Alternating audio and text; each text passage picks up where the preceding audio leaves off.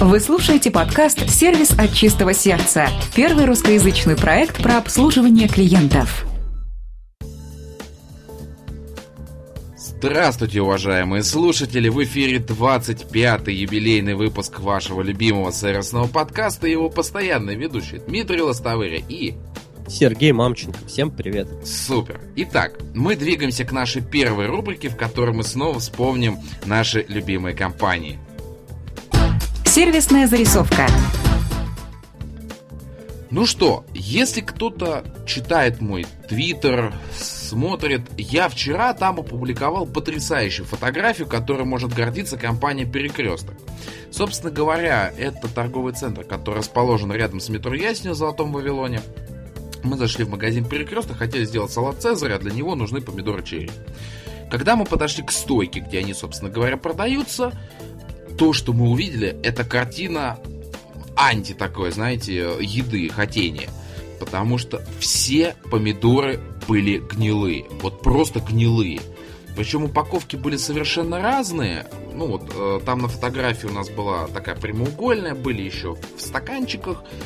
Ребята, все гнилые. Вот абсолютно. Мы сфотографировали специально, я выложил в Твиттере, чтобы вы могли увидеть просто вот это низкое качество продукции.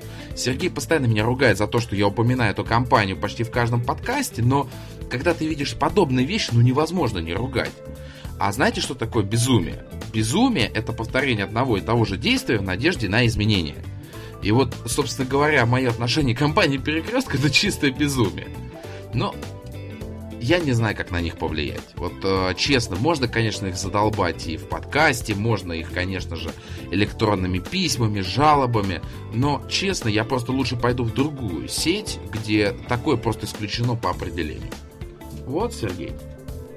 Это... Тем самым лишишь, наш, на, лишишь нас в общем, э, каждый выпуск лицезреть твои приключения в магазине Перекресток.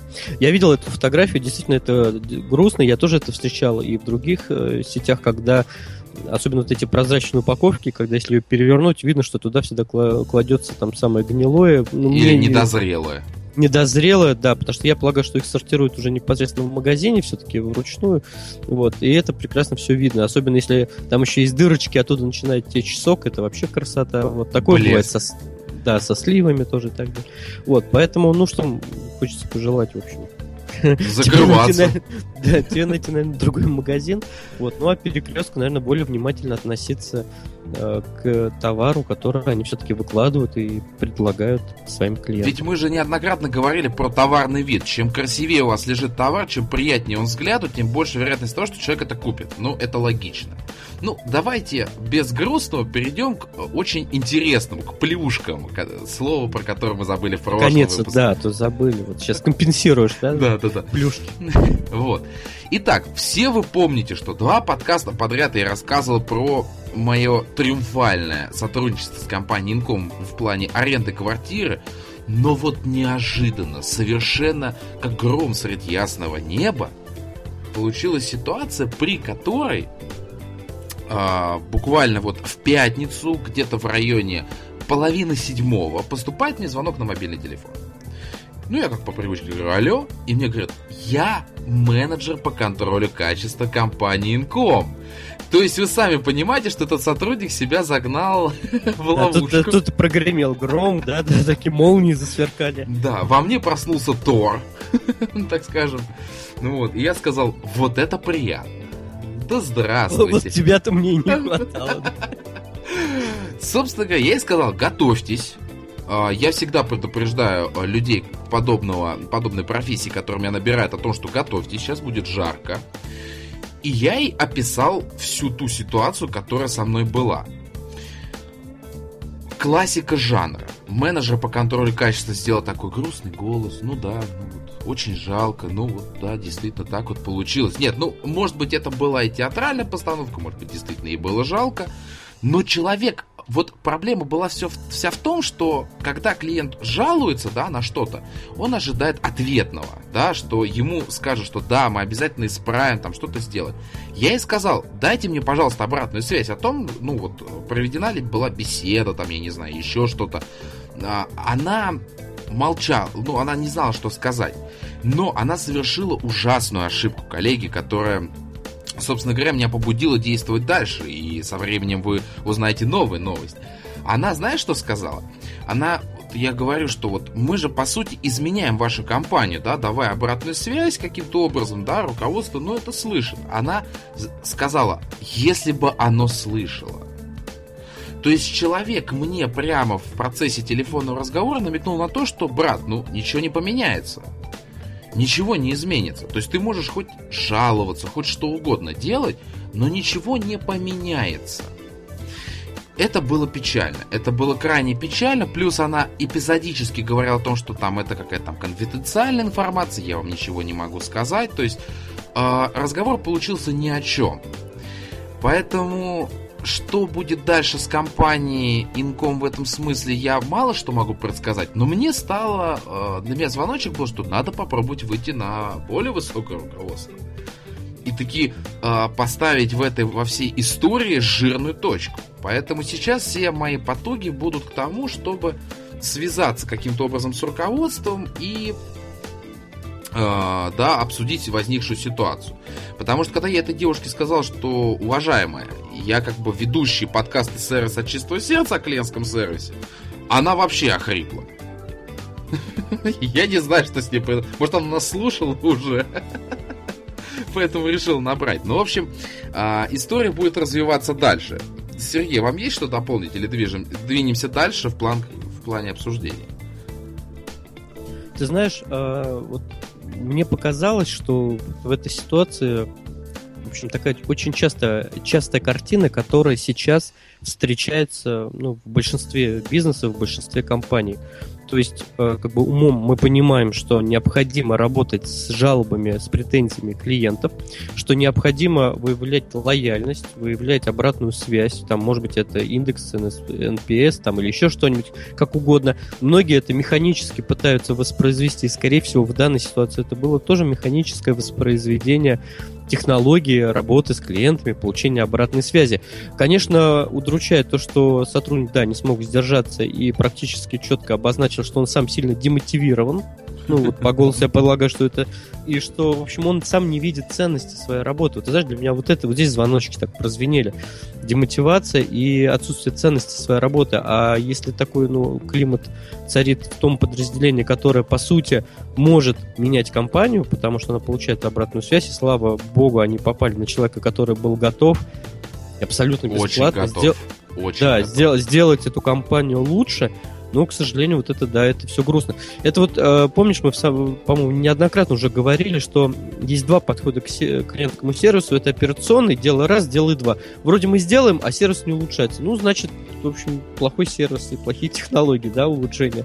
Вот. А есть второе, это личностно. Вот мне кажется, очень многие, не понимая, не понимая всей специфики, всей силы вот именно личностного отношения к сервису, пытаются вот сделать горячую линию, пытаются сделать какой-нибудь индекс удовлетворенности, еще что-то. Вот, но на самом деле это вот как объявление, вот у тебя тоже в Твиттере объявление в перекрестке по поводу некачественной продукции. Ну, вроде как надо его сделать, но я не уверен, что это к этому относится серьезно, и э, там даже, вот, если прочитать текст, там логика нарушена в чем-то, мы с тобой это обсуждали. Вот, поэтому мне кажется, это опять, знаешь, как казаться, но не быть. Вот есть такое известное ну, выражение. Ну, вот, ну, и вот это, кстати, вызывает... Фальшивая вот это... оболочка, вот просто есть фантик, а содержимого нету.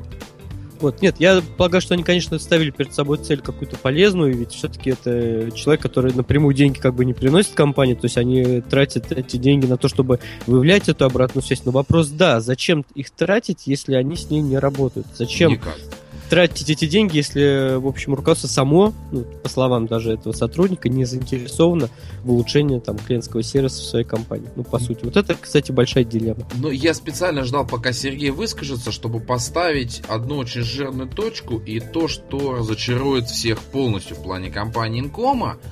Как выяснилось, моя заявка в офисе Беляева не закрыта была. То есть э, мы в офисе академическом сказали, что ту заявку нужно закрыть, да, то есть получается те не исполнили свое дело. И тот менеджер Зара, которая с нами работала за все то время, пока заявка открыта, с нами больше не общалась. Это печально.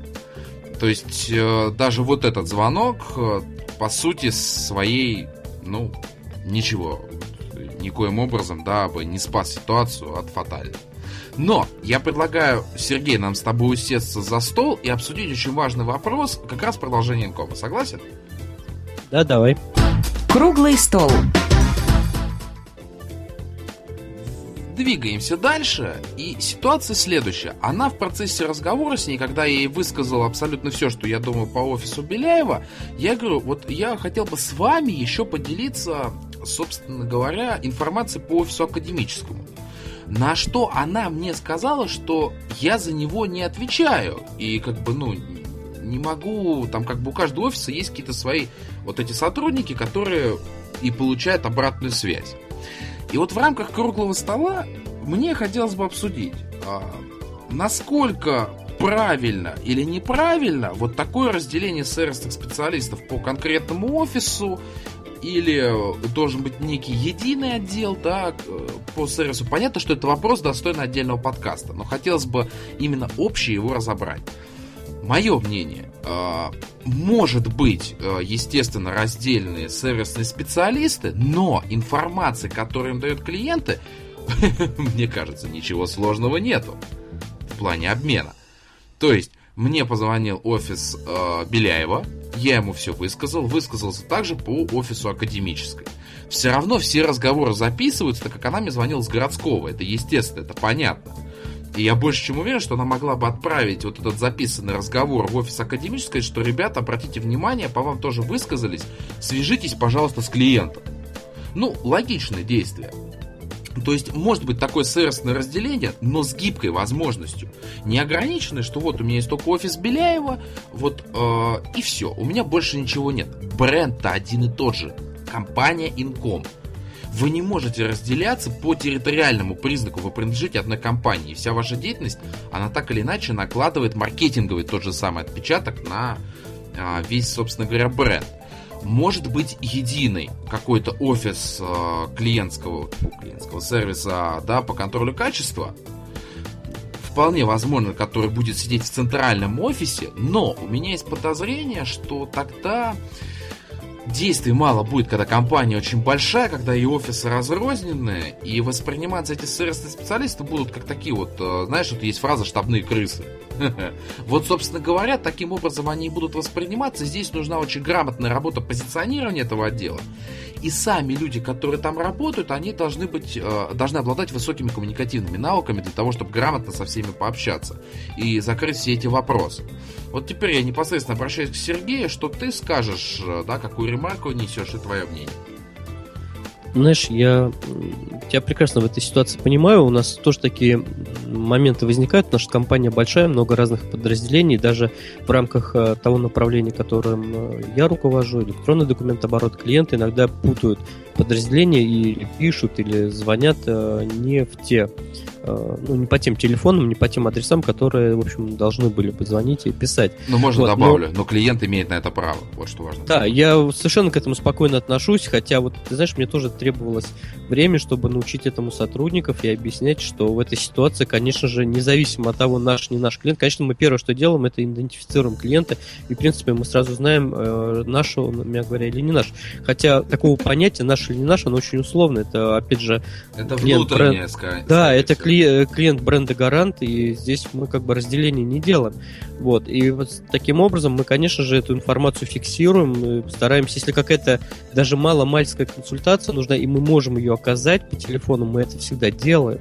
Если вопрос требует все-таки прямого вмешательства того менеджера, тех сотрудников, которые непосредственно работают с этим клиентом, то э, мы всегда знаем, кому позвонить, кому передать эту информацию. То есть у нас все вот эти каналы взаимодействия между подразделениями, они известны. Бывает даже, что это даже другая партнерская компания, но эти контакты тоже все есть, и эту информацию мы сразу же там в течение 10-15 минут передаем, особенно если там требуется повторный звонок клиенту. Мне кажется, это нормальный стандарт э, сервиса при взаимодействии между различными подразделениями и даже, знаешь, наверное, в рамках э, партнеров, которые работают э, в, ну, там, ну, на некой единой, сети, да. Да, на некой единой бытовой территории. Поэтому этот вопрос очень важный, и не должно быть вот этого, что это меня не касается, до свидания. Очень часто, к сожалению, все как раз вот наоборот. Вот именно так и происходит. Вот так и происходит. И клиент начинает... Ты знаешь, вот похожая вещь бывает с техподдержкой. Звонят, например, в техподдержку, а попадают, например, в бытовое подразделение. Вот еще раз, мой принцип, который мы применяем уже с моими коллегами несколько лет, это э, телефонный звонок должен быть один. То есть право одного обращения. Все остальное мы сами уже там наладим все взаимосвязи, мы созвонимся с кем нужно, уточним или передадим информацию, но клиент не должен по несколько раз набирать телефон или писать, искать все-таки, кто же должен, какой там структура компании изучать, кто должен ему в итоге помочь. Вот мне кажется, это очень важный момент, это вопрос внутреннего сервиса. То есть, вот опять же, возвращаясь к компании Incom, я полагаю, здесь э, еще есть и проблема с внутренним сервисом, с внутренней организацией. Хотя, ты знаешь, вот твое предложение, что, э, например, мог бы быть единый центр, э, ну, какой-то колл-центр по выявлению обратной связи и так далее. Вот, наверное, не, тоже... не колл-центр, а именно отдел. Ну, отдел, да. Наверное, это было бы даже интересно, потому что хотя бы это убрало, вот тогда бы вот этой ошибки точно не было. Но бюрократии лишней бы не было, по сути. Вот, потому что, к сожалению, вот эта вся информация, которую ты сказал по другому офису, это Беляева, да, насколько я понимаю? Ну, Беляева и Академическая, два офиса. И, а, Академический, то есть у тебя ближе к тебе Беляева, естественно, да. Вот, то эта информация, а так она нигде и не пройдет. Все, она потеряна для компании. Абсолютно. И, и ничего, собственно говоря. Хотя, ты знаешь, мне действительно это очень странно, потому что ну вот как-то это даже, может быть, не по-человечески, все-таки клиент тебе все высказывает. Я думаю, что даже если она не знает напрямую этих людей, можно зайти на сайт Инкома, найти... А я ей сказал все, я ей все сказал. У нее вся информация была. Ты, как ты, очень, ты, очень, ты очень правильный клиент. Ну я подготовлен. Опять же, это не проблема. Это, опять же, это отношения, а мы говорим, чтобы что сервис это отношения. Ну, вот здесь такое, к сожалению, отношение. Вот такая вот, ремарка. Да, но я думаю, что история все-таки закончится в нашу пользу, в пользу нашего подкаста сервисного, да, и мы таки получим некую какую-то обратную связь. Но, Сергей, я предлагаю двигаться к следующему большому блоку нашего подкаста. Как ты думаешь? Ну да, давай. Итак, главная тема. Да. Основная тема выпуска. Ну что ж, уважаемые слушатели, сегодня классический выпуск обсуждения профессий, и у нас их сегодня три. А, есть экзотические, есть а, не экзотические, но давайте сразу сделаем такой небольшой анонс. Первый из них это эксперты в музеях, экскурсоводы, как угодно можете их назвать. Второе это сотрудники ресепшена. Ох, сколько всего бывает с ними связано веселого и невеселого.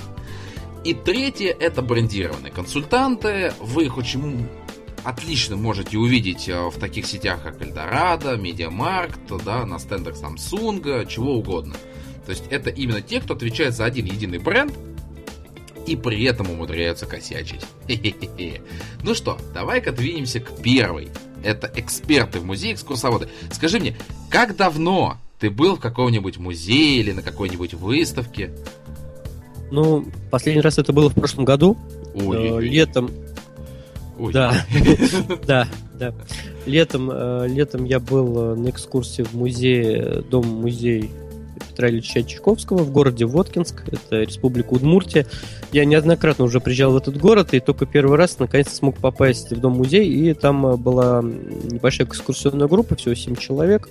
Вот, и вот, собственно говоря, я там и был наблюдал и экскурсию, и замечательную усадьбу. Кстати, вот многие не знают, а Чайковский все-таки родился в городе Воткинск, а не в городе Чайковский, который расположен 60 километров на север от него, ой, на юг от него. А, а второй раз я был на экскурсии по Арбату. Эта экскурсия была организована нашей компанией для сотрудников. Группа была человек 25. И очень замечательно, два с половиной часа мы ну, назывался э, переулочки Арбата. И вот мы погуляли по Арбату. И в конце Макдональдс. А, ты знаешь, мы, в, мы шли от Смоленской площади, поэтому Макдональдс в конце не было. Вот. В конце был Гоголевский бульвар. Вот, поэтому... Вы прослушали отрывок из подкаста телеканала «Культура». Ведущий Сергей Мамченко. Ну, я все-таки москвовед по, по одной из своих специализаций. Вот, поэтому, да, как говорится, грешен был давно в музеях и на экскурсиях. Вот, а, к сожалению, вот э, мало, мало времени. Ну, надеюсь, что вот сейчас лето наступит. Летом как-то всегда интересно. Я очень, знаешь, хочу сходить на экскурсию по булгаковским местам. Есть э, компания, которая организует э, вот эти экскурсии. Вот мне это одна из целей на лето этого года. А в музей Пушкина был? Да, да, в детстве. А, а, суть в том, то, что я даже мысль потерял, на самом деле, что я хотел сказать. Нет, а, мое последнее было в этом году, это был пресс-день выставки «Титаник», может быть, кто-то слышал, может быть, кто-то видел, да, который проходит в Фимоле. И, собственно говоря, именно оттуда у меня родилось обсуждение такой профессии, как вот экскурсоводы, еще появилось новое, это эксперты в музее, то есть это люди, которые разбираются в той теме, которая она есть в полной мере. То есть, если раньше мы приходили, это были только экскурсоводы, то есть люди собирали группу, либо за э, какую-то денежку могли отдельно вас поводить по музею, рассказать, то теперь есть просто эксперты в музее. Но давайте разберем с точки зрения сервиса, да, э, что мы ждем от этих людей. Первое, это, естественно, компетенция. То есть идеальное знание и ориентирование в той отрасли, да, в которой, собственно говоря, проходит выставка или музей. Я думаю, здесь все согласны. И, и другого быть не дано. Другой момент следующий, на что я обращаю внимание, это на правильность провода, собственно говоря, человека по музею. То есть это должно быть логическое какое-то, э, логический рассказ, в рамках которого вы от и до проходите, и у вас есть единая какая-то картина, очень интересная, эм, и ну, логически просто выстроен рассказ. Далее, давайте поговорим про тот момент, насколько ораторские искусства у человека развиты, потому что все-таки он рассказывает, может рассказывать большой аудитории. И не забываем про то, что в принципе экскурсоводы это люди, а, сейчас это любят называть там гиками, это люди достаточно такой, ну в научной степени может быть. У них свой язык специфичный, а, и насколько человек умеет рассказать интересно научные факты какие-то, да, или факты из истории, а обычным людям, таким вот э, не интересующимся профессионально, вот это высший скилл. Вот опять же, говорите современным языком. Про внешний вид я ничего не говорю, потому что здесь всегда все было изумительно. Я ни разу не видел экскурсовода или эксперта, который был бы одет а, непонятно как. Они все либо в фирменной одежде, либо очень аккуратно выглядят. Другой вопрос, что сейчас идет такое перестроечное время – я думаю, Сергей так из контекста тоже понимает, о чем я говорю. То есть вспомним экскурсоводов, которые с советских времен, да, насколько живо они рассказывали, насколько вот а, потрясающе. Ты знаешь же двухсерийный фильм «Большая перемена»? Помнишь, как там а, преподаватель рассказывал, да, вот это вот все, вот эту сцену, что там даже чуть ли не, не плакали, по-моему? Да, только там четыре серии. Э, прошу прощения, для меня он воспринимается как двухсерийный.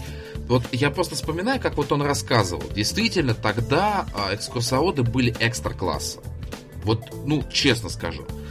А сейчас экскурсоводы постепенно, вот перестроечный период, приходят более молодые люди, да, и э, вот посмотрим, насколько хорошо они впитают вот это вот все эти знания, весь тот опыт, всю ту манеру рассказа, да, от более взрослого поколения в плане экспертов музея, кто это, собственно говоря, да?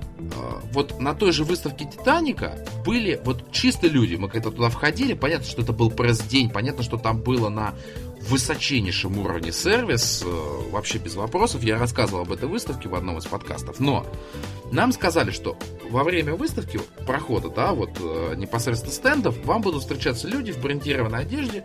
Это эксперты, то есть люди, которые ответят на любой ваш вопрос, который вот у вас появляется в процессе просмотра выставки, экспозиции. Мы воспользовались услугами такого человека и идеально. Вот просто с точки зрения логики, а вы знаете, я человек такой колкий, я умею найти какую-нибудь такую хитрую иголочку в стоге сена и спросить, человек э, с очень хорошими доводами, аргументами все рассказал. Это вот, наверное, вот от экскурсоводничества, мне кажется, сейчас все уйдет именно к таким экспертам, которые будут стоять в музее, ты будешь подходить и спрашивать, скажите, а вот как вот это взаимосвязано с этим, и тебе будут рассказывать. Но вот в плане профессий, э, Сергей, вот как мы можем назвать это романтичной профессией? Ну, наверное, да, потому что, мне кажется, э, особенно в государственных музеях, там только романтики работают с учетом, наверное, того Энтузиасты дохода. даже. Энтузиасты, да. Ты знаешь, я тоже э, вспоминаю вот экскурсии, когда еще был э, ребенком в музеях, мы регулярно там с родителями ходили, и уже там в юности, в Петербурге, когда я был вот первый раз, мне было тогда, по-моему, 20 лет, вот, и тоже экскурсии были очень достаточно интересными. Но у меня, знаешь, почему-то все время, вот сейчас говорил об экспертах в музее, я себе сразу представлял, знаешь, вот э, когда нет экскурсовода и тебе нужно что-то уточнить, всегда сидит бабушка в уголочке. И, в принципе, она уже за это время проситки, отсидки стала таким экспертом, что у нее можно... Вот ей задай вопрос, она с такой радостью, с таким живым трепетом, рвением тебе начнет все рассказывать, и даже по соседним залам. То есть, ты знаешь, я неоднократно уже обращал внимание, я вспомнил, я еще был на выставке самурая тоже где-то в прошлом или в позапрошлом году. Ну, кстати, как? Я все думаю, сходить нет. Она до сих пор, что ли, идет? Она, да, да. Это была, по-моему, ограничена. Ты знаешь, очень понравилось, очень интересно. Там есть различные интерактивные технологии, в том числе и получение информации. Ну, Мечом вот, по башке.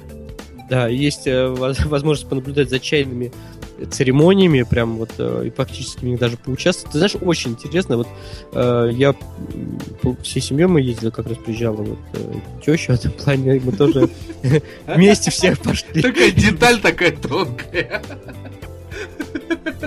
И на выставку самурай. Серега, ну ты молодец. Ну да. Вот, и ты знаешь, я тоже получил достаточно такое хорошее положительное удовольствие, эмоции, потому что Э, выставки, они сейчас, понимаешь, они немножко меняются. Вот есть вот действительно формат, да, выставок, да. формат между государственными вот, музеями и так далее, то, что нам привычный, понятно уже, ну, ожидаемо в чем-то, нашему, по крайней мере, с тобой поколению. И музей нового типа, скажем так, где уже можно потрогать, посмотреть, где и есть поэтому меняется и формат, собственно говоря, да, людей, 3D, которые... 3D инсталляция, то есть происходит вот такое реформирование э, музеев, наверное, вот этого искусства.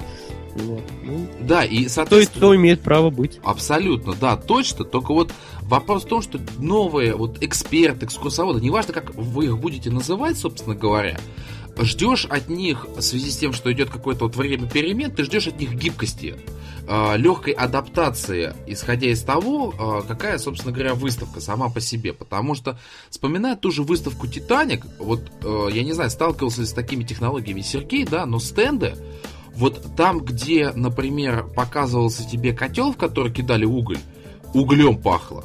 То есть даже такие вот ощущения были. А там, где Титаник уже сталкивался с э, непосредственно айсбергом, ты идешь, у тебя пол начинает, как вот, знаешь, вот скрипеть то есть уже трескаться. То есть э, в таких условиях, когда, знаешь, как вот, я, я понял, я понял, смотри, если раньше в музей ты заходил, да, и просто смотрел экспонаты, да, и слушал, то сейчас появилась атмосфера. Вот это слово, которое должно было быть. То есть там это была музыка такая, знаешь, где-то веселая, где-то трагичная, живой оркестр в ресторанной зоне был, да. То есть атмосфера. То есть ты теперь действительно не просто ходил, смотрел экспонаты, а ты погружался в эту вещь. И в данном случае сами эксперты должны умело очень адаптироваться. Сергей все никак выздороветь не может. Сергей, вы всем коллективом, всем тебе желаем выздороветь таки наконец-то. Не кашляй. Не Спасибо.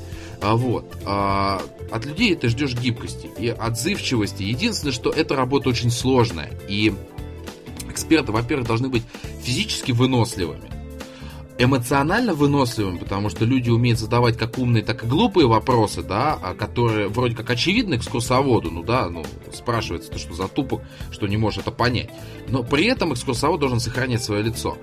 И а, такие люди это истинные психологи каком-то ключе, потому что знаешь, что было однажды? Я был в оружейной палате, ну так получилось, сосед у бабушки э, в школе лишний был билет в оружейную палату. И он решил меня взять.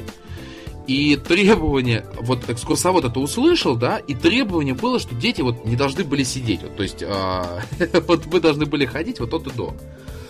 Я честно, я сейчас не вспомню, не подумайте, что это издевательство над детьми, я просто не помню контекста, я просто помню, что такая была установка. Экскурсовод, когда в конце выставки те дети, которые не садились, и вот выдержали всю вот эту выставку стоя, она их поблагодарила. То есть опять же, как мы с тобой говорим, вот, да, сервис в мелочах. То есть здесь человек вот этот отметил, да, и детям дал вот такой интересный запал, их поблагодарил. Как-то так. Мы с тобой, кстати, тоже в каком-то смысле экскурсоводы. Что-то всякие так... Ну-ка, ну-ка, поясни глубокую мысль. Ну смотри, мы с тобой экскурсоводы в мире клиентского сервиса. То есть у нас с тобой музей такой вот, звуковой. Вот сегодня мы говорим о профессиях. У нас, представь себе, такой есть стенд а, с фотографиями, с инсталляциями, с видео. Смотрите налево, посмотрите направо. Угу. Можно и так сделать и к тому же нас ну, двое. действительно прав, то есть новые музеи, они вот по сути формируют э, ощущения. Да. ощущения, атмосфера, ощущения, и это запоминается лучше. И, э, конечно, люди, которые работают, это уже немножко не просто вот вышел, отговорил, ушел. Да, да, да, да, да. Должны быть э, психологи, это должны быть хорошие коммуникаторы, потому что коммуникационные данные, конечно, здесь играют особую роль, и это должно быть на высоком уровне. И, э, конечно же, особенно что касается вопросов, они должны уметь слушать и слышать. Ну, это, в общем, как всегда классика, классика нашего подкаста. Вот. Потому что сейчас, даже заметь, кстати, что сейчас появилось в музеях, это возможность даже потрогать экспонаты. То есть в некоторых, да, стала появляться возможность, если есть такая, да, потрогать какие-то экспонаты, посмотреть, да, что-то, чего раньше это было, ну, каралось, я не знаю, чуть ли, не смертной казнь. Поэтому сейчас действительно это направление переформатируется. И вот знаешь, давай еще один круглый стол так откроем и скажем, вот я честно не могу отказаться от живых людей в зале. То есть вроде с одной стороны, да, в музее сейчас может быть запахи, видео какое-то, да, уже готовое, отрендеренное, да, в котором уже какой-то другой человек о чем-то рассказывает, показывает, да, сейчас 3D-технологии развиваются, может быть, просто, знаешь, инсталляция человека, который, ну, что-то показывает. То есть, по сути, опять же, вот эти все технологии могут заменить людей. Но вот честно, я не могу отказаться от общения с живым каким-то человеком, живым экспертом, который более гибкий в этом плане. И он быстрее меня поймет. Потому что понятно, сейчас речевые технологии не настолько развиты, да, у роботизированных систем автономных. Но все равно, мне кажется, что эта профессия, она никогда не вымрет. Вот все равно никогда. Даже если будет выведена вечная искусственная жизнь, господи. Как ты вот думаешь? Я думаю, наверное, ты в этом... я думаю, что ты прав. И в каком-нибудь музее лет там через 300 будет вот этот микрофон, который у меня здесь стоит, и будет сказано, что вот здесь 200 лет назад записывался подкаст сервиса от чистого сердца. Ну вот, поэтому... Да нет, профессия, конечно, не умрет, но просто, понимаешь, есть разные люди. Кому-то... Вот мне, например, действительно нравится именно общаться с живыми людьми, и я всегда вот э, беру экскурсию, потому что мне хочется живого общения, понимаешь? Вот. Я, я а прошу если прощения, люди... просто из контекста Сергей говорит, мне говорит, нравится общаться с живыми людьми. Ну да, вот. А есть люди, которым наоборот, э, они хотят им проще взять ауди, аудиогида, одеть наушники и походить с ним спокойно, подумать о чем-то своем, это, а, подумать о своем, там, ну, чтобы их не трогали. В чем-то это даже метод такой, знаешь, релаксация, расслабления после там э, рабочей недели и так далее. Это тоже можно понять.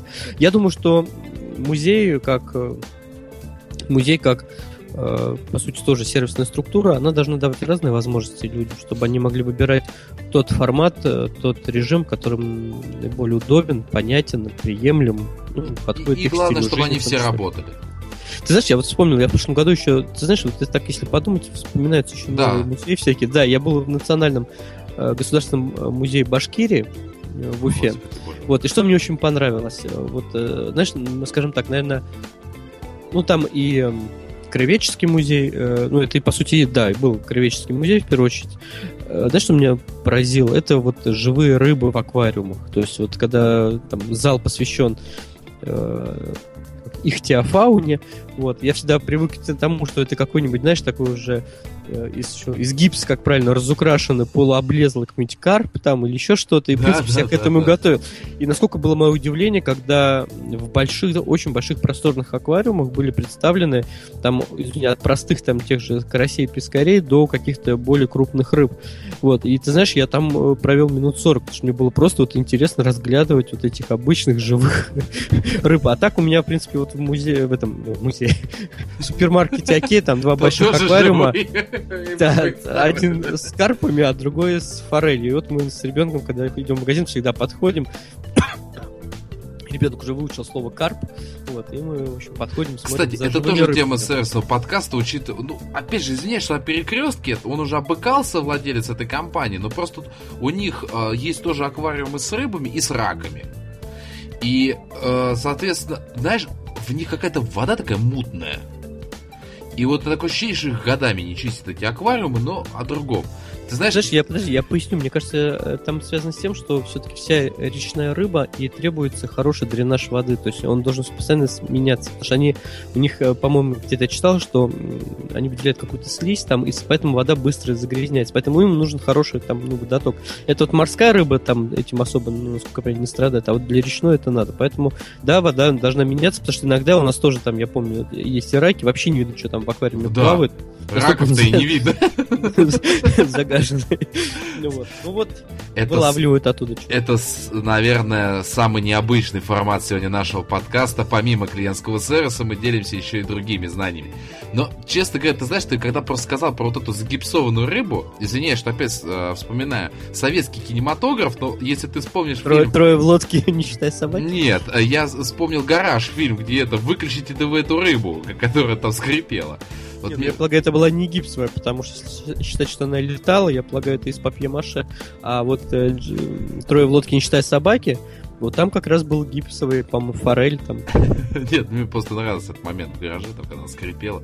Даже вот зрителю было неприятно. Ну вот, мы, в принципе, обсудили, так знаешь, э, первую профессию. Может быть, достаточно быстро, но э, мы, формат старый, который был в этой профессии, он нам нравился. Формат, который новый зарождается, потребуется время, чтобы понять, насколько он быстро адаптируется к тому, что предлагает современная э, индустрия развлечений. То есть, по сути, даже это же тоже индустрия развлечений. Музеи, различные вот эти выставки интерактивные. Посмотрим. Но, видя последние тенденции, могу сказать, что пока все идет очень в разумных пределах, бок о бок и взаимозаменяемые элементы. То есть спокойно можно и без эксперта ходить, и с экспертом, без вопросов все будет понятно, удобно и хорошо. Ну что, двинемся ко второй фазе. Да, тоже сладкая плюшка для тебя, так понимаю. Сотрудники ресепшн. Да, сотрудники ресепшн. Это могут быть секретари. Да кто угодно. Ресеп... Э, э, нет, подожди. Ре... Ресепшонисты. Ну, я думаю, что в женском роде только надо это сказать еще. Э, ресепшонистки. Ну, хотя бы так. Окей. Собственно говоря, это сотрудники, как и охранники, первые, кто встречает гостей. А иногда, извините, я перебью, это одно и то же лицо, как я видел в нескольких бизнес Да, кстати, да, абсолютно верно, это одни и те же лица, поэтому сотрудники ресепшн являются собой отправную точку э, потенциального клиента или клиента текущего. Давай обсудим наши с тобой ожидания. Вот э, представь, представь, представь себе ситуацию. Вот нас с тобой вызвали в какой-то бизнес-центр, да, и сказали, что обратитесь в ресепшн, и там вам помогут. Что мы ждем? Во-первых, просторную стойку, да, удобную, что если вдруг э, достаточно большой интерес к этому бизнес-центру, чтобы всем места хватило, так? Кивни хотя бы. Да, и диванчики, чтобы можно было подождать, если когда с тобой спустится. Кстати, да, диванчики, цветы, телевизор, хотя бы какой-нибудь там с бизнес-новостями, ну как угодно. То есть э, это сопутствующие, да, вот вещи, но мы сейчас говорим конкретно про стойку ресепшн. А, стандарт сейчас это ваза с сосульками. Ну, сосательными конфетами, я имею в виду. Вот. Дальше ты ждешь приветливую личность. Я сейчас говорю и о мужчинах, и о женщинах, э, без разницы по признаку половому. Ты ждешь приветливую личность, которая одета, во-первых, хорошо, простите, господа, не забываем, одета хорошо. Она тебя, она с тобой поздоровалась. И, например, вот тут начинается самое интересное. Порой, когда ты сообщаешь, что мне там, например, на третий этаж такую-то компанию. И вот когда ты не удовлетворил ее ожидания, не сказал, а кому вы? То есть не скажите, пожалуйста, да, к кому вы пришли, то есть вот вежливость, вот это элементы, а, ты ждешь вежливости. То есть подскажите там, пожалуйста, к кому конкретно вы пришли. Вот. А, соответственно, оперативность работы. То есть это не должно быть, знаешь, там такой вяло тянущийся рука к телефонному аппарату или если тебе выбивают пропуск, то это, знаешь, так на клавиатуре так вальяжно набить там новый посетитель. Вот. То есть просто оперативная с точки зрения мимики, скорости и качества, естественно, работы. Вот э, я все перечислил или что-то упустил? Не, наверное, все правильно. Я вот, э, знаешь, вот сразу по последнему опыту называешь компанию, куда ты, ну, бизнес-центр, называешь компанию, куда ты приехал, и на тебя смотрят круглыми глазами. А что, у нас такая есть? А, да, да, да. Тоже. Да, это вот, приходится хорошо там прям практически рядом, знаешь, бывает висят э, такие информационные ну, таблички, да. там какие, По какой, этажам. какие компании, да, и вот начинаешь посмотреть вот туда, восьмая табличка сверху, вот я туда, а, ну да, да, да. Угу. А, кстати, это вот сейчас я просто для слушателей, мы поговорили про ожидания идеальные, а теперь мы обсуждаем реальность. Вот, когда э, на ресепшене охранника, он же выписывает пропуск, почему-то всегда очень все медленно. Вот, а набивают, ты знаешь, я очень часто обратил внимание одним пальцем. Вот. То есть, да, когда девушки на ресепшене, они все-таки хотя бы двумя пальцами. Но они потому что Здесь... Васьки умеют переписываться быстро. Да, а здесь всегда документ мы держим одной рукой, а вторым одним пальцем, как правило, на, на, на второй руке одним пальцем мы набиваем какие-то там данные, хотя тоже непонятно. Вот. Если, например, пропуск не заказан или еще что-то, ну, всегда такое, ну, здесь ничего не заказано. То есть никакого там переживания там или ну, еще да, что-то. там. Ну, это вот как бы если при входе в бизнес-центр. То есть на самом деле, э, вот я воспринимаю это как такое получил и убежал. Все. Вот. Временами не тебе дают пропуск, а это какая-то странная система. Ну, я сейчас вот опять говорю про вход в бизнес-центр, а не вход как бы, в компанию. Вот. Э, странный какой-нибудь аппарат, и не понимаешь вообще, куда этот пропуск надо да, прикладывать. Да, да, они же сейчас такие стали делать красивые достаточно, и ты смотришь, а где эта поверхность-то, куда? Вот, э, а бывает ее просто нет. Например, такая красивая область под какой-то мрамор, и вот куда-то к какому-то да. месту этой области надо приложить пропуск. То есть, вот, или там махают рукой, говорят, ну, теперь вам туда. Там. Ну, как-то вот все это, знаешь, вот, э, ну, четкое понимание, что охранники, не, они себя не, асоци... не ассоциируют, да, с элементом ну, в общем, сервисы, которые оказывают бизнес-центры, те компании, которые в нем находятся, тем, кто к ним приезжает в гости. Что касается компании э, непосредственно, ну, это уже лучше, по крайней мере. Ну, как правило, вот, да, да. Потому что все-таки это уже э, сама компания как-то настраивает этот процесс. Меньше знать нужно специалистам, то есть они ну, быстрее ну, знаешь, ориентируются. могу привести пример. Я приехал один раз в одну компанию, э, ну, скажем так, она продает товар. Прошел мимо ресепшена, из-за ресепшена, ну вот из этой высокой, достаточно стойки, я видел э, голову, полагаю, что женскую, ну только вот, знаешь, э, как это, хвостик, вот, и вообще никакой реакции, хотя хлопнула дверь, там, я пошел дальше в зал смотровой, там, э, где представлены образцы товаров и так далее. То есть никто, э, ну мало того, что человека практически кроме хвостика на голове не было видно, то есть никакой вообще реакции. И когда я уходил оттуда, тоже никакой реакции. Абсолютно, что был человек, что не был, что спасибо, что зашли и так далее, и так далее. Это первая история. Вторая история, тоже в одном бизнес-центре, иногда бываю, приезжаю в одну компанию, вот. И очень была интересная ситуация. Там есть э, э, девушка, которая тебя встречает, э, провожает небольшую переговорную, и дальше через какой-то момент времени к тебе подходит э, того, кому ты приехал. Дмитрий, не зевайте. Прошу прощения. А, и вот что было интересно. Когда я приезжал э, к руководителю этого офиса, мне предлагали чай и кофе. Когда я буквально там через пару недель приезжал уже к другому сотруднику, не руководителю, мне ни чай, ни кофе не предложили.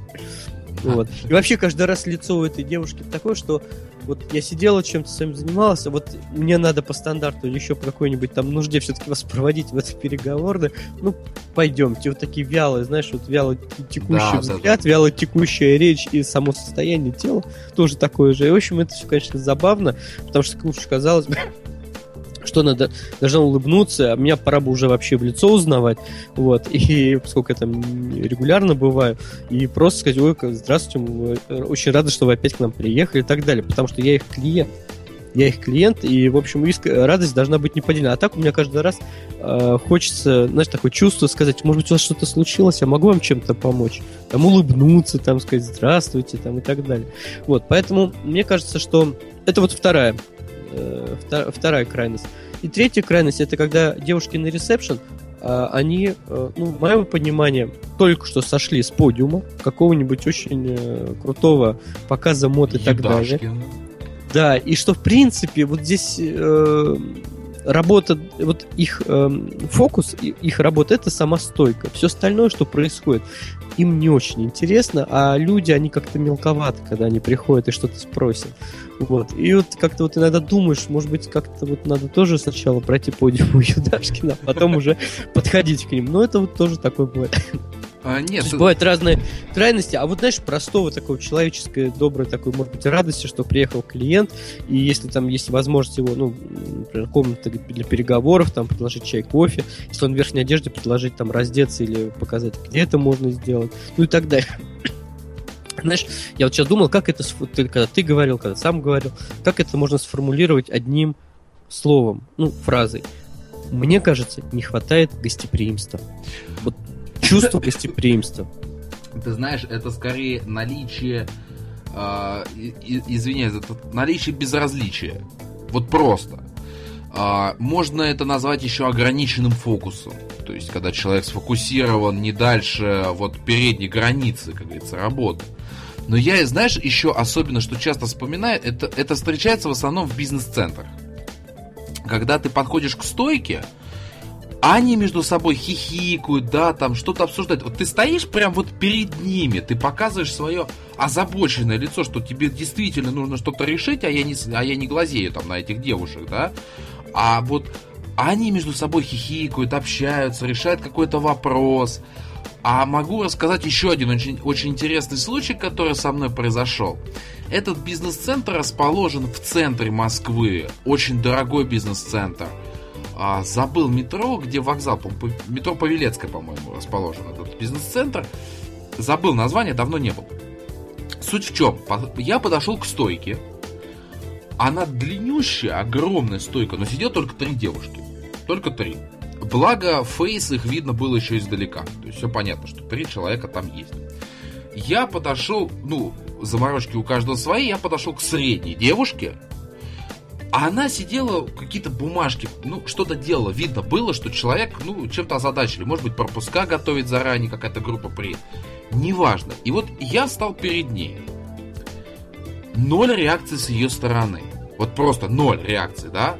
Предположим, она меня не видела, хотя я сомневаюсь, учитывая, что ее фейс расположен прямо напротив вот, э, мо- моего половинчатого пухлого тела. Но девушки, которые сидели рядом, не общались, ничего не делали, что они должны были сказать? «А, подойдите к нам, я свободна, подойдите сюда, э, да, какой у вас вопрос? Или к кому вы пришли? То есть логически. Да вы что? Нет. Ну зачем? Давайте посмотрим, насколько этот рыжий дурак будет здесь стоять и ждать, пока она закончит свою работу.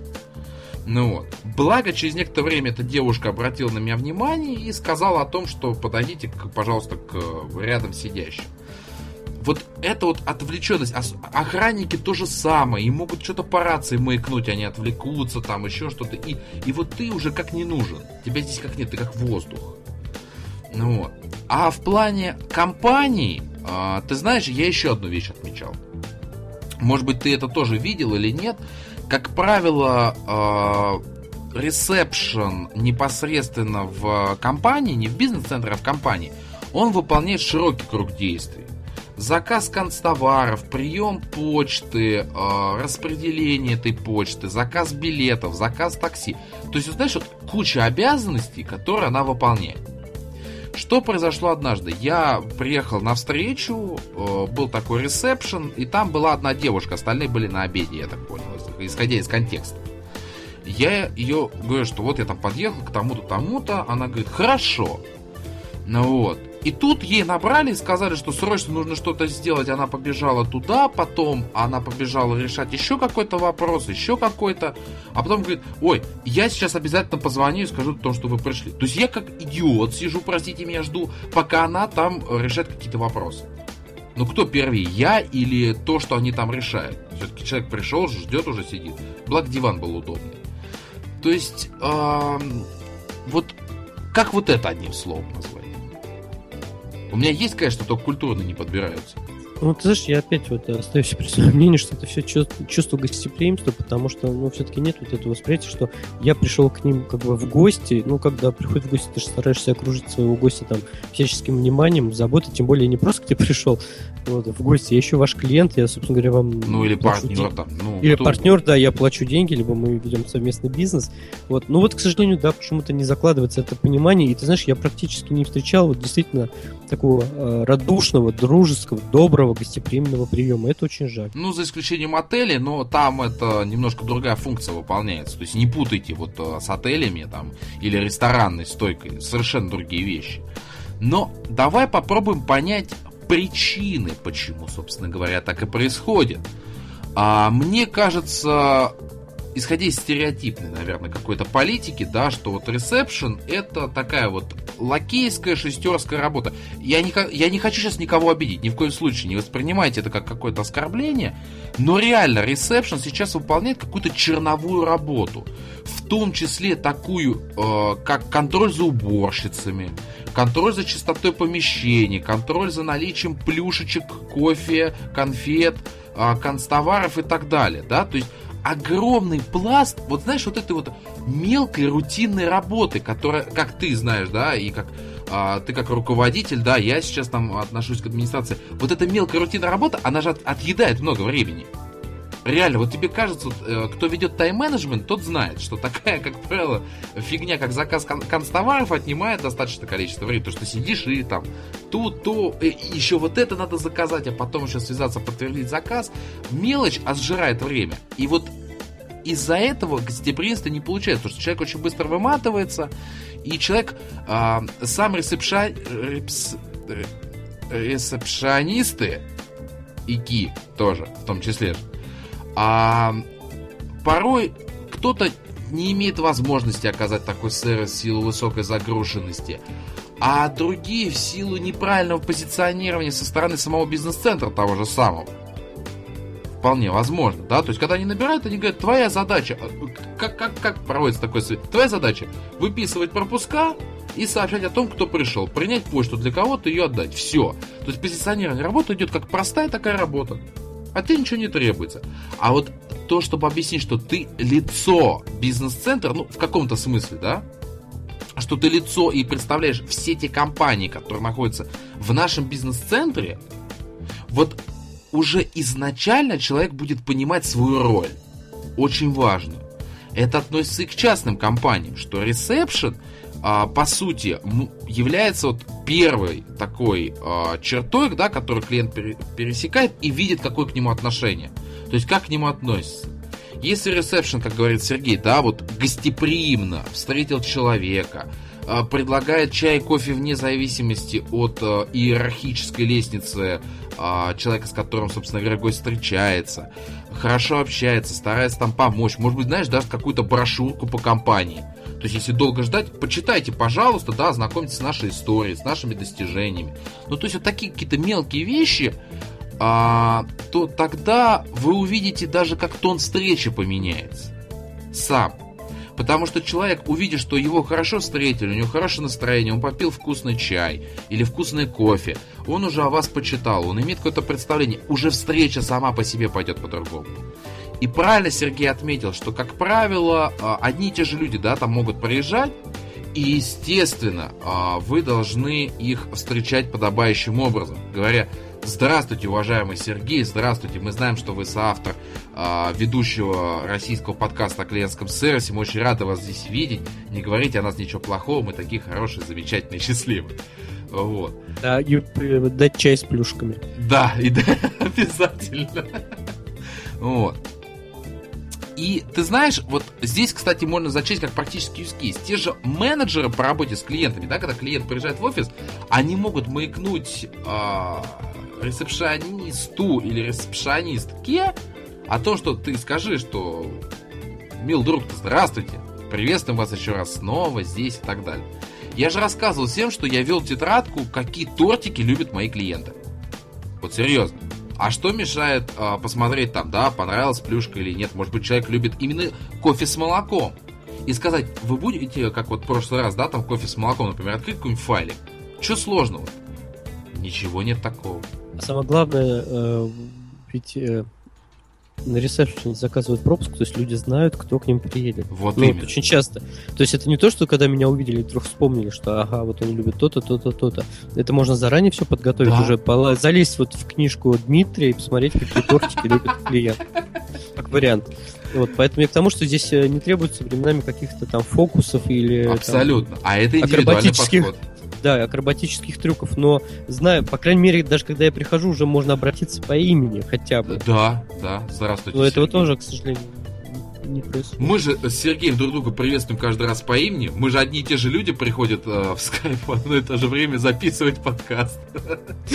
Да. Ну, Вот, поэтому, мне кажется, надо просто вот четко понимать, что э, я вот добавлю просто здесь к тому, что сейчас сказал Дмитрий, что э, ресепшн может как улучшить мнение о компании, так и его и ухудшить. А это может сказаться уже и в том числе На на, цели вашего визи- да, на цели вашего визита, будь то деловые переговоры или заключение какого-нибудь контракта, договора и так далее.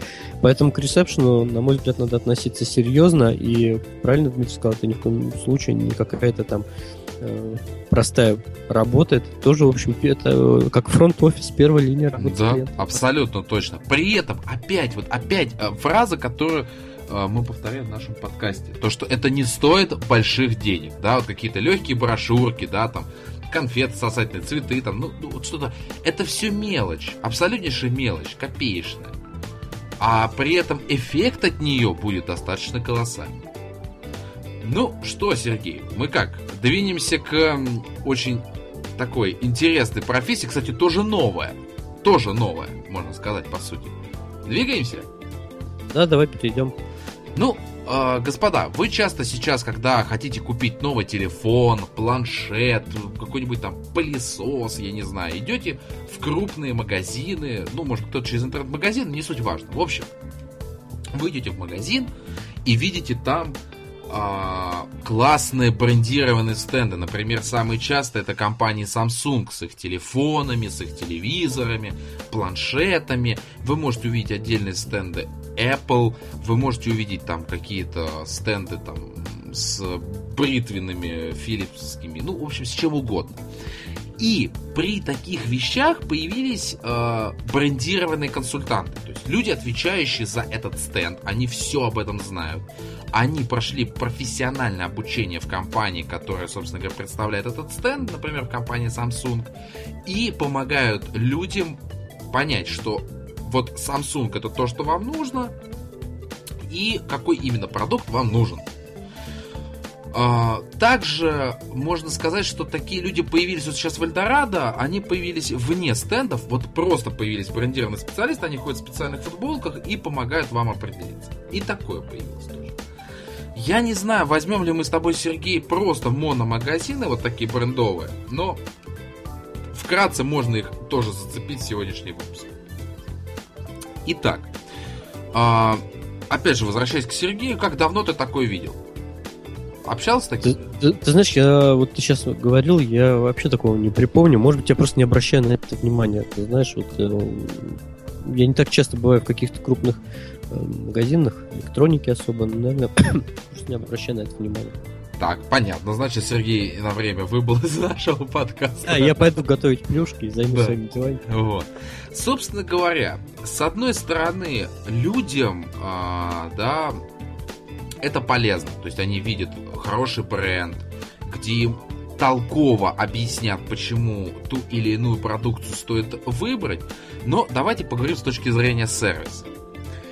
Во-первых, самая первая проблема, которую я хочу сказать, и я думаю, что Сергей о ней уже должен был догадаться изначально, о том, что такие люди впаривают вам тот или иной бренд. Вот именно впаривают. Они не описывают плюсы, минусы, да. Ну, я, я имею в виду, что какие-то ключевые отличия от остальных брендов, которые не представлены в таком вот красивом виде, они начинают откровенно вам впаривать эту компанию. Вот просто чисто. Уже на этом моменте мне становится тошновато. Честно. Может быть, это просто их задача такая. Нет, это естественно их такая задача отрабатывать те бабки, которые компания заплатила за вот эту вот стойку в магазине. Дальше немножко... вопрос, вопрос э, профессиональной компетентности, как они да. это делают, если тебя начинает раздражать этим. Отвратительно они это делают.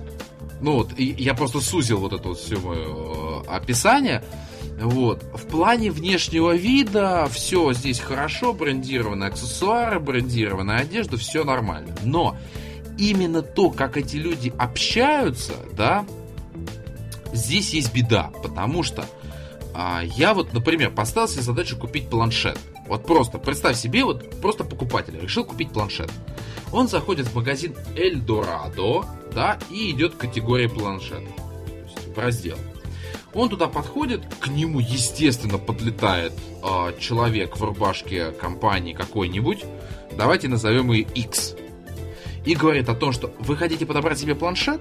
Ну, ты говоришь, да. Он говорит, а скажите... Было бы, нет, было бы странно услышать ответ, нет, пылесоса стоять около планшета. Да, да. Нет, ну это стандартная завязка разговора, да, такая вот. Суть в чем?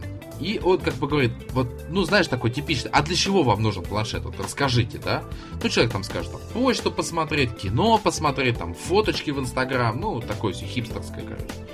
И человек скажет, я могу вам посоветовать, вы себе представить не можете, пойдемте, да? И тут человек как российский, такой доверчивый достаточно, да? Он идет за этим э, молодым человеком, и тот ему начинает рассказывать, какая прекрасная компания X, э, это на самом деле Samsung. Вот, какая она замечательная, какая она распрекрасная, какая у нее продукция, вот, потрогайте, вот, пощупайте, нажмите пальчиками. И понимаешь, в чем проблема? Вот только что ты недавно сказал, уметь слушать и слышать, да? Вот человек сказал, например, хочу почту на планшете. И вот сказать, что вот смотрите, вот здесь есть классная почтовая программа, нажмите на кнопочку, посмотрите, как она будет выглядеть, да, вот, э, собственно говоря, ваш почтовый ящик. Или вы хотите смотреть кино, нажмите на эту программу и посмотрите отрывок кинофильма о том, как живет наша компания X. То есть, это, несмотря на то, что у этого бренда есть преимущество интерактивное, да, то есть возможность пощупать, нажать, сломать, что-то сделать, а, это неграмотно используется, реально неграмотно. Сейчас некоторые слушатели меня могут обвинить в том, что я увидел только один стенд я почти постоянно гость в таких магазинах, у меня постоянно то мышка ломается, то еще что-то, то хаб надо купить новый. Я там бываю практически постоянно. И э, этих вот этих брендированных магазинов я перевидал, ну уже боже мой сколько. А особенно я часто гость в Ресторе, в Самсунге, где только меня не было. Поэтому вполне могу ответственно говорить, я еще расскажу об одном случае. Но возвращаясь к этим консультантам. А, они проходят обучение, понятное дело, по впариванию и по знанию продуктов. Но они не проходят сервисно ориентированный какой-то тренинг, который позволил бы им продавать а, решение задачи клиента. То, о чем мы с тобой говорили с первого выпуска по юбилейный 25. То есть вот просто вот спрашивается, и смысл тогда вливания вот таких вот огромных денег, да, когда те, кто непосредственно находится в поле, они выполняют свою задачу, ну, постольку поскольку. Как вот, э, что ты думаешь после моих таких дебатов небольших? Это мы чисто говорим сейчас о стендах в крупных сетях. Ну, мне кажется, ошибка просто в том, что они действуют по своим каким-нибудь скриптам продаж, у них есть четкий план, и они не пытаются, они могут продать и в том случае, если действительно постараются ну, понять там реальную потребность клиента или даже свои скрипты подстроить под эти потребности и быть да просто ну, постараться услышать человека и быть человечным. Ты говорил про почту, ну отлично, давайте откроем прям конкретно его почтовый ящик и посмотрим, может ему за это время, пока он здесь стоит выбирает, уже там письмо какое-то пришло. То есть и так далее. То есть мне кажется, что, ну, понятно... А, ну да, попробуйте как... ответить, например здесь, как всегда, расходятся две цели. У этих э, задача продать, но они могут продать и другими способами. Просто то, как они это делают, очень часто, скорее всего, наталкивается на непонимание, потому что все-таки это не учитывает потребности клиента. Понятно, что, знаешь, как мне вот я тоже наблюдал один раз похожую картину. То есть явно продавец взвесил там, ну, условно, мои потребности, но он посчитал, что это незначимо что такой товар продается за совершенно другие преимущества, о которых он мне расскажет. Через три минуты, в общем, я развернулся и ушел, потому что я не услышал конкретно, конкретных ответов на свои потребности. Мне рассказывали о чем-то другом. Да, оно было лучше, да, было хорошее, но ответы на мои конкретные вопросы я не услышал. Поэтому, э, ну, в этой ситуации можно только посочувствовать, опять же, потому что, мне кажется, вот э, при такой технологии, скорее всего, они не, не, недополучат определенное количество клиентов продаж. Да, абсолютно верно. И хотелось бы немножко затронуть мономагазины, а, да, там у отдельных марок, таких как Borg, Samsung, э, Nokia даже где-то, хотя она не осталась уже. Ну и, естественно, Restore. Restore это магазин, посвященный продукции Apple.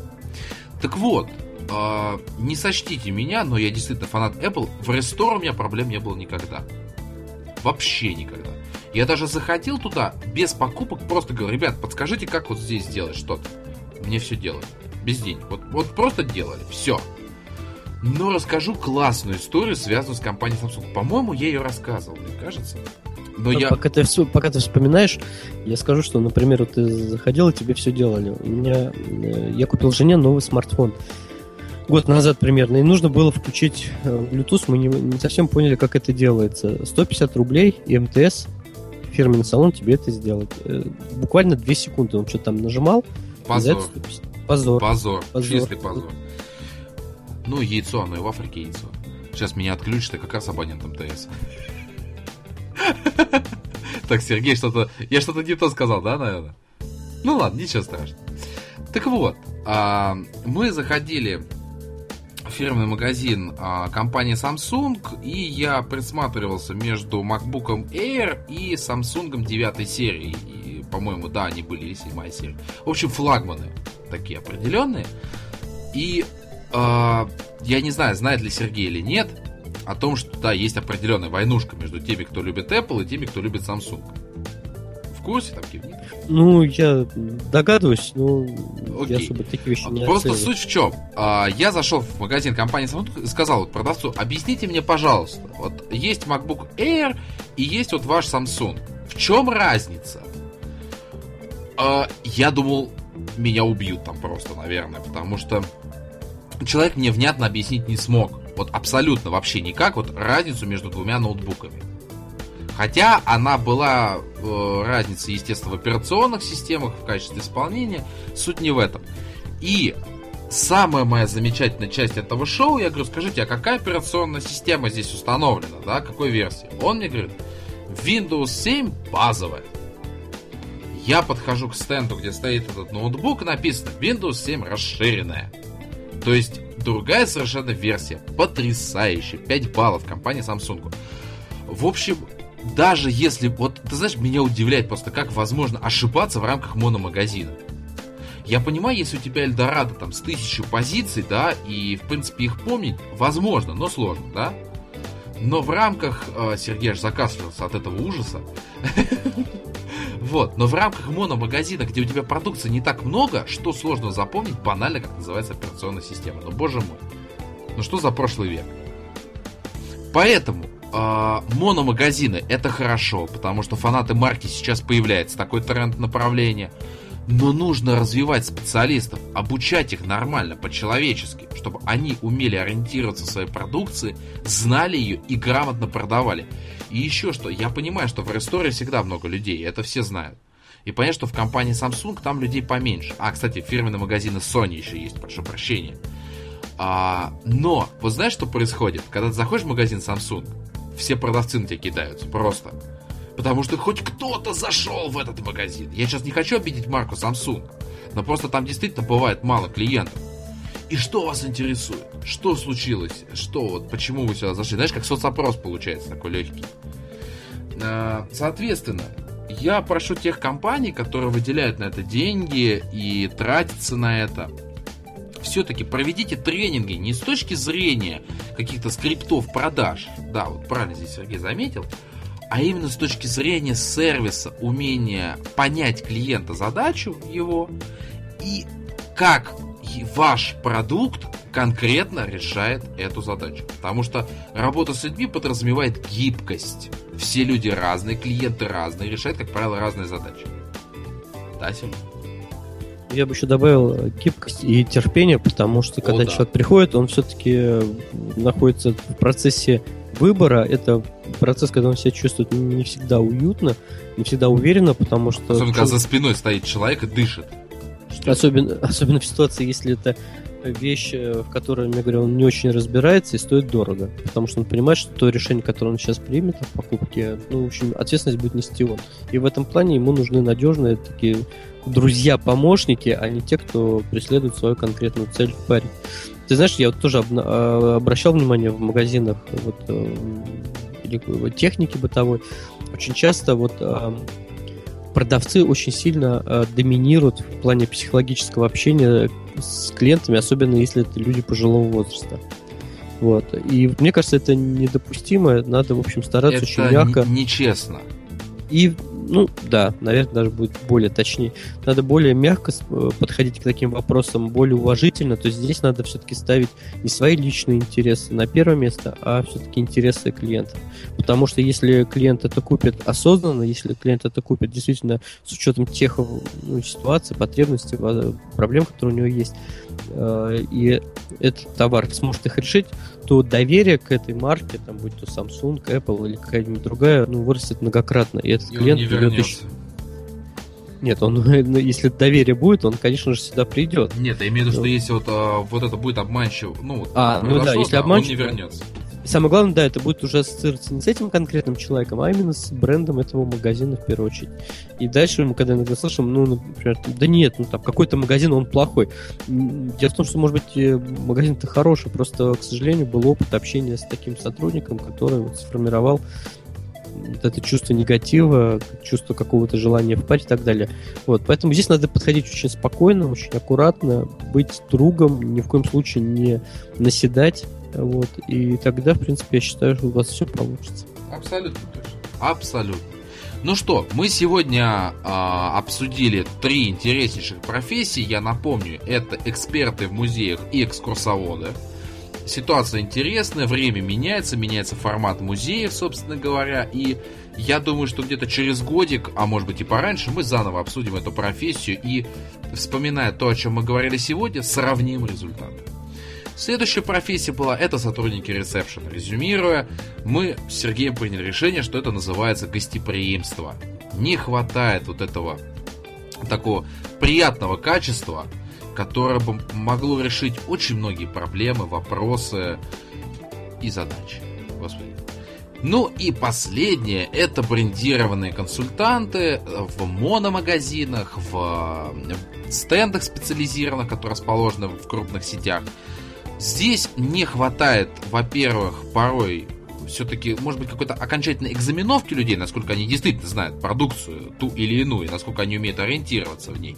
И следующий момент это отход от скриптов, отход от какого-то психологического доминирования и возврат к человеческому общению, к дружескому отношению к своему клиенту потенциальному, неважно какому, чтобы сервис шел от чистого сердца. Такой праздной ноте я думаю, что мы будем двигаться к следующей рубрике, верно, Сергей? Да, это практический use case. Практический use case. Да, уважаемые слушатели, мы двигаемся дальше, но предварительно мне хотелось бы заметить, что, учитывая, что у нас есть джинглы, Сергей решил, наверное, поконкурировать с той девушкой, которая озвучила для нас эти фрагменты. Ну а что на все время рубрики озвучивает? Тоже хочется как-то... Ревнуете, Сергей, ревнуете, я понял. Не стоит. Но сегодня в практическом case немножко необычная история. Я думаю, ты замечал, в крупных торговых центрах есть небольшие палатки с мармеладками, с конфетками такие, знаешь, вот пристройки небольшие. Сергей мне кивнул, это для наших слушателей, я просто из контекста, чтобы они не вырывались. Мы любим такие вещи в небольших количествах, но хорошая очень разрядка. И вот торговый центр Калужский, там это называется тип-топ, что ли, магазином, как называется, в оранжевом цвете такой весь оформленный. А, мы туда ходим, кстати, не первый раз, а продавщица одна и та же постоянно играет в телефон могла бы хоть раз и убрать его уже. А, суть в чем? Там, ну, по сути, есть самообслуживание. То есть ты берешь лопатку или щипцы, берешь пакетик и насыпаешь сколько тебе нужно. Так вот, а, мы взяли пакетик, начали насыпать себе. Она, я хочу заметить, сколько раз мы туда ходили, она ни разу нам этого не делала. Вот то, о чем я буду рассказывать сейчас дальше. Подходит юноша, такой весь э, ухоженный и так далее. Ну, просто чтобы у вас визуальная картина была нормальная. И он говорит, что вот как можно мне получить вот э, тоже, да, конфетки. она, внимание, берет пакетик, берет еще щипцы и начинает ему насыпать. Не, я понимаю, может быть, юноша ей понравился настолько, что она готова была ему все конфетки отдать. Но поймите, пожалуйста, это неуважение ко мне, как к клиенту, да, то есть я только что увидел, как она взяла и начала обслуживать клиента. И следующее, а, там же секционно идет, да, вот все они. Мы стояли в одной секции, насыпали, так она просто рядом впритык встала, то есть не обращая внимания да, на то, что мы сами себя обслуживаем сейчас, и насыпала этому юноше. То есть полное неуважение, не считая того, что мы первыми пришли вообще-то. И этот мальчик мог бы и подождать.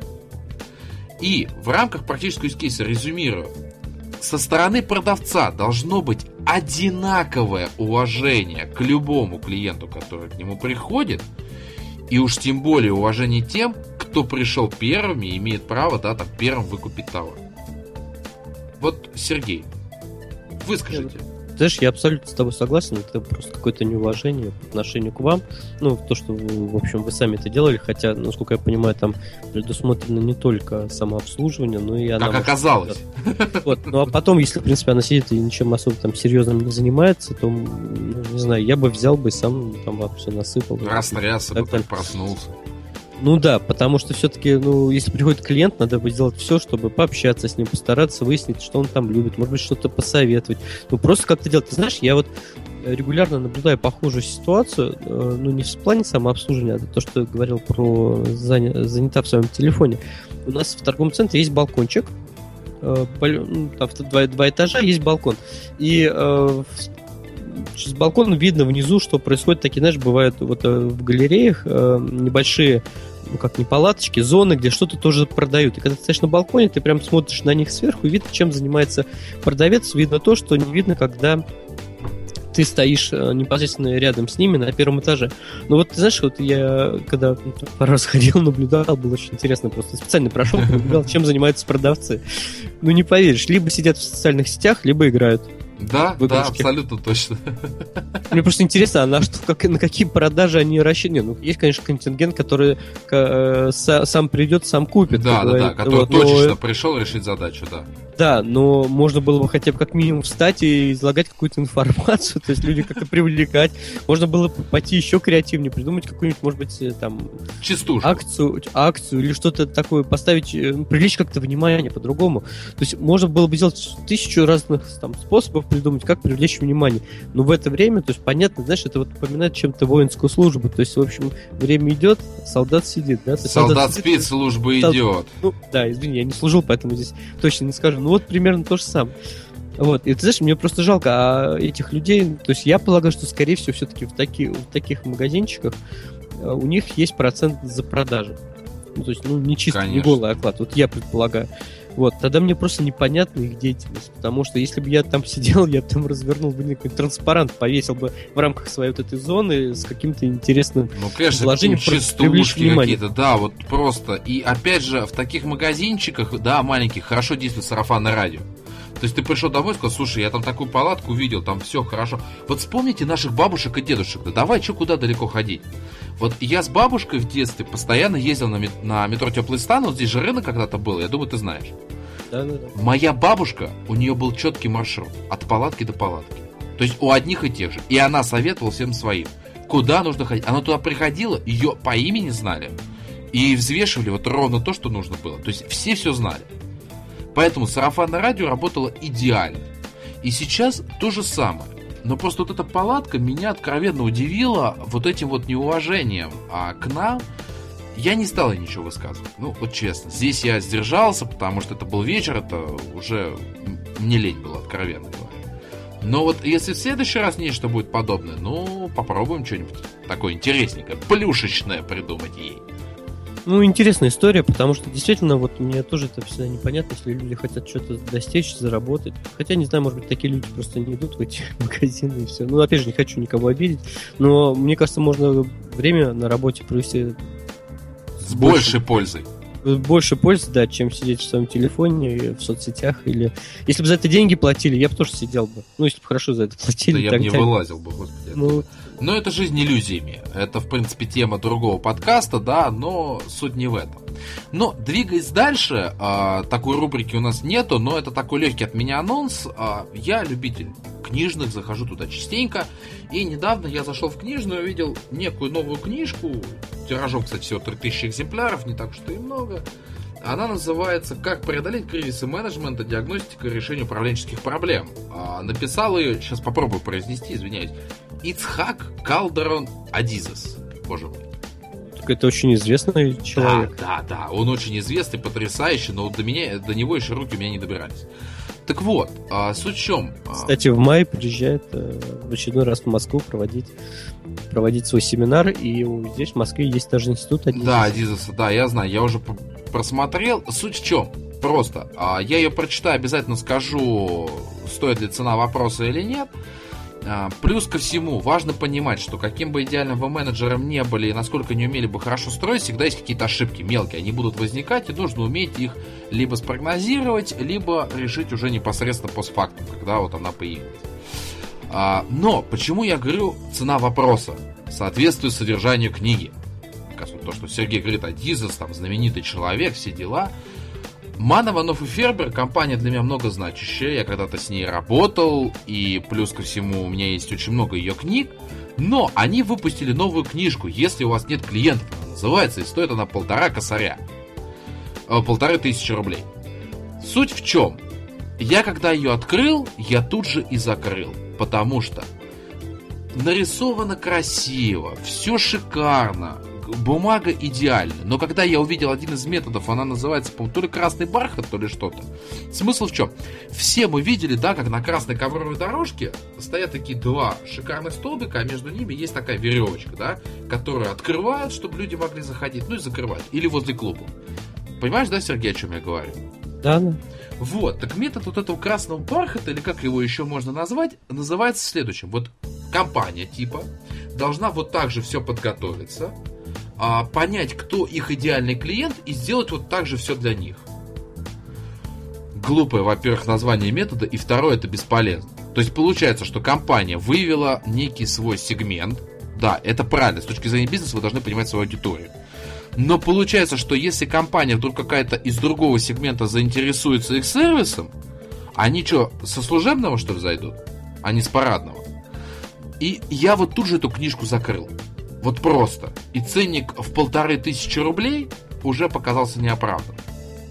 Поэтому за красивым названием порой стоит туфта. Откровенно говоря. Но у меня другого слова просто не подворачивается.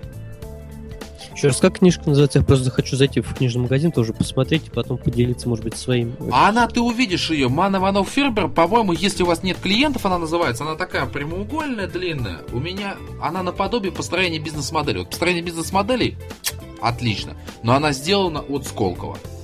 А эти решили скопировать формат. Абсолютно. А, вот этих книжек. Ну, ну, боже мой. Книжка пока провал для меня. Но, ну что, двинемся к нашей закрывающей рубрике.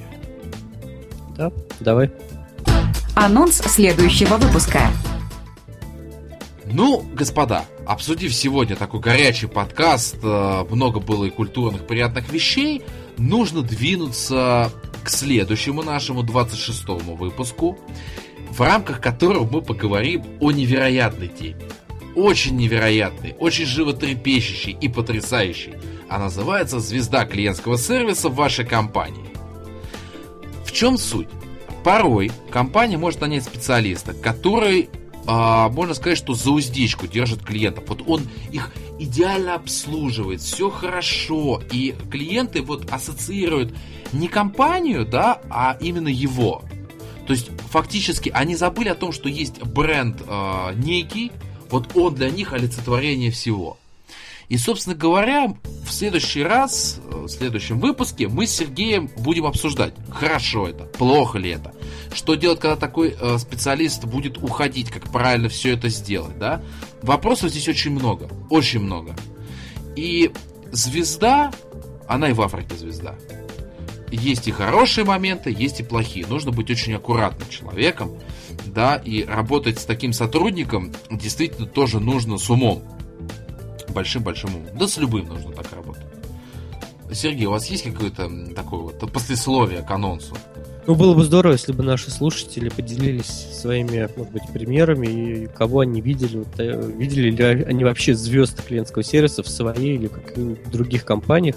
Вот, ты знаешь, ну, э, я могу отметить, что вот в некоторых компаниях, э, ну, как правило, это фастфуд, вот наблюдаешь, когда за сотрудниками видно, что есть такой неформальный лидер, который действительно там крутится, там что-то делает. Щипает вот, всех там что-то ну, юморит. в этом плане. Да нет, вот, я ну, тоже не в этом плане, Сергей. Вот, а, ну, интересно, да, вот было бы, что скажут наши слушатели, потому что звезда клиентского сервиса, это, конечно, знаешь, такой-то э, такой одиной, э, темный небосклон, и на нем одна-две звездочки от силы. Это ковбой на Диком ну, Западе. Я полагаю, что это будет где-то примерно так вот. Ну, надеемся, что выпуск будет очень интересный, потому что действительно тема неординарная, и даже будет интересно, что получится. Обязательно, обязательно. Но, а, во-первых, я поздравляю вас, уважаемые слушатели, я поздравляю Сергея с новым юбилейным выпуском, уже как из четверть века пошло. Вот. Поэтому желаю нам двигаться дальше, развиваться дальше. Ну, а в рамках 25-го выпуска с вами были, как всегда, Сергей Мамчин. И Дмитрий Лостовыря. Всем хорошего таки весеннего настроения. Пока. Вы прослушали подкаст «Сервис от чистого сердца». Спасибо, что вы с нами.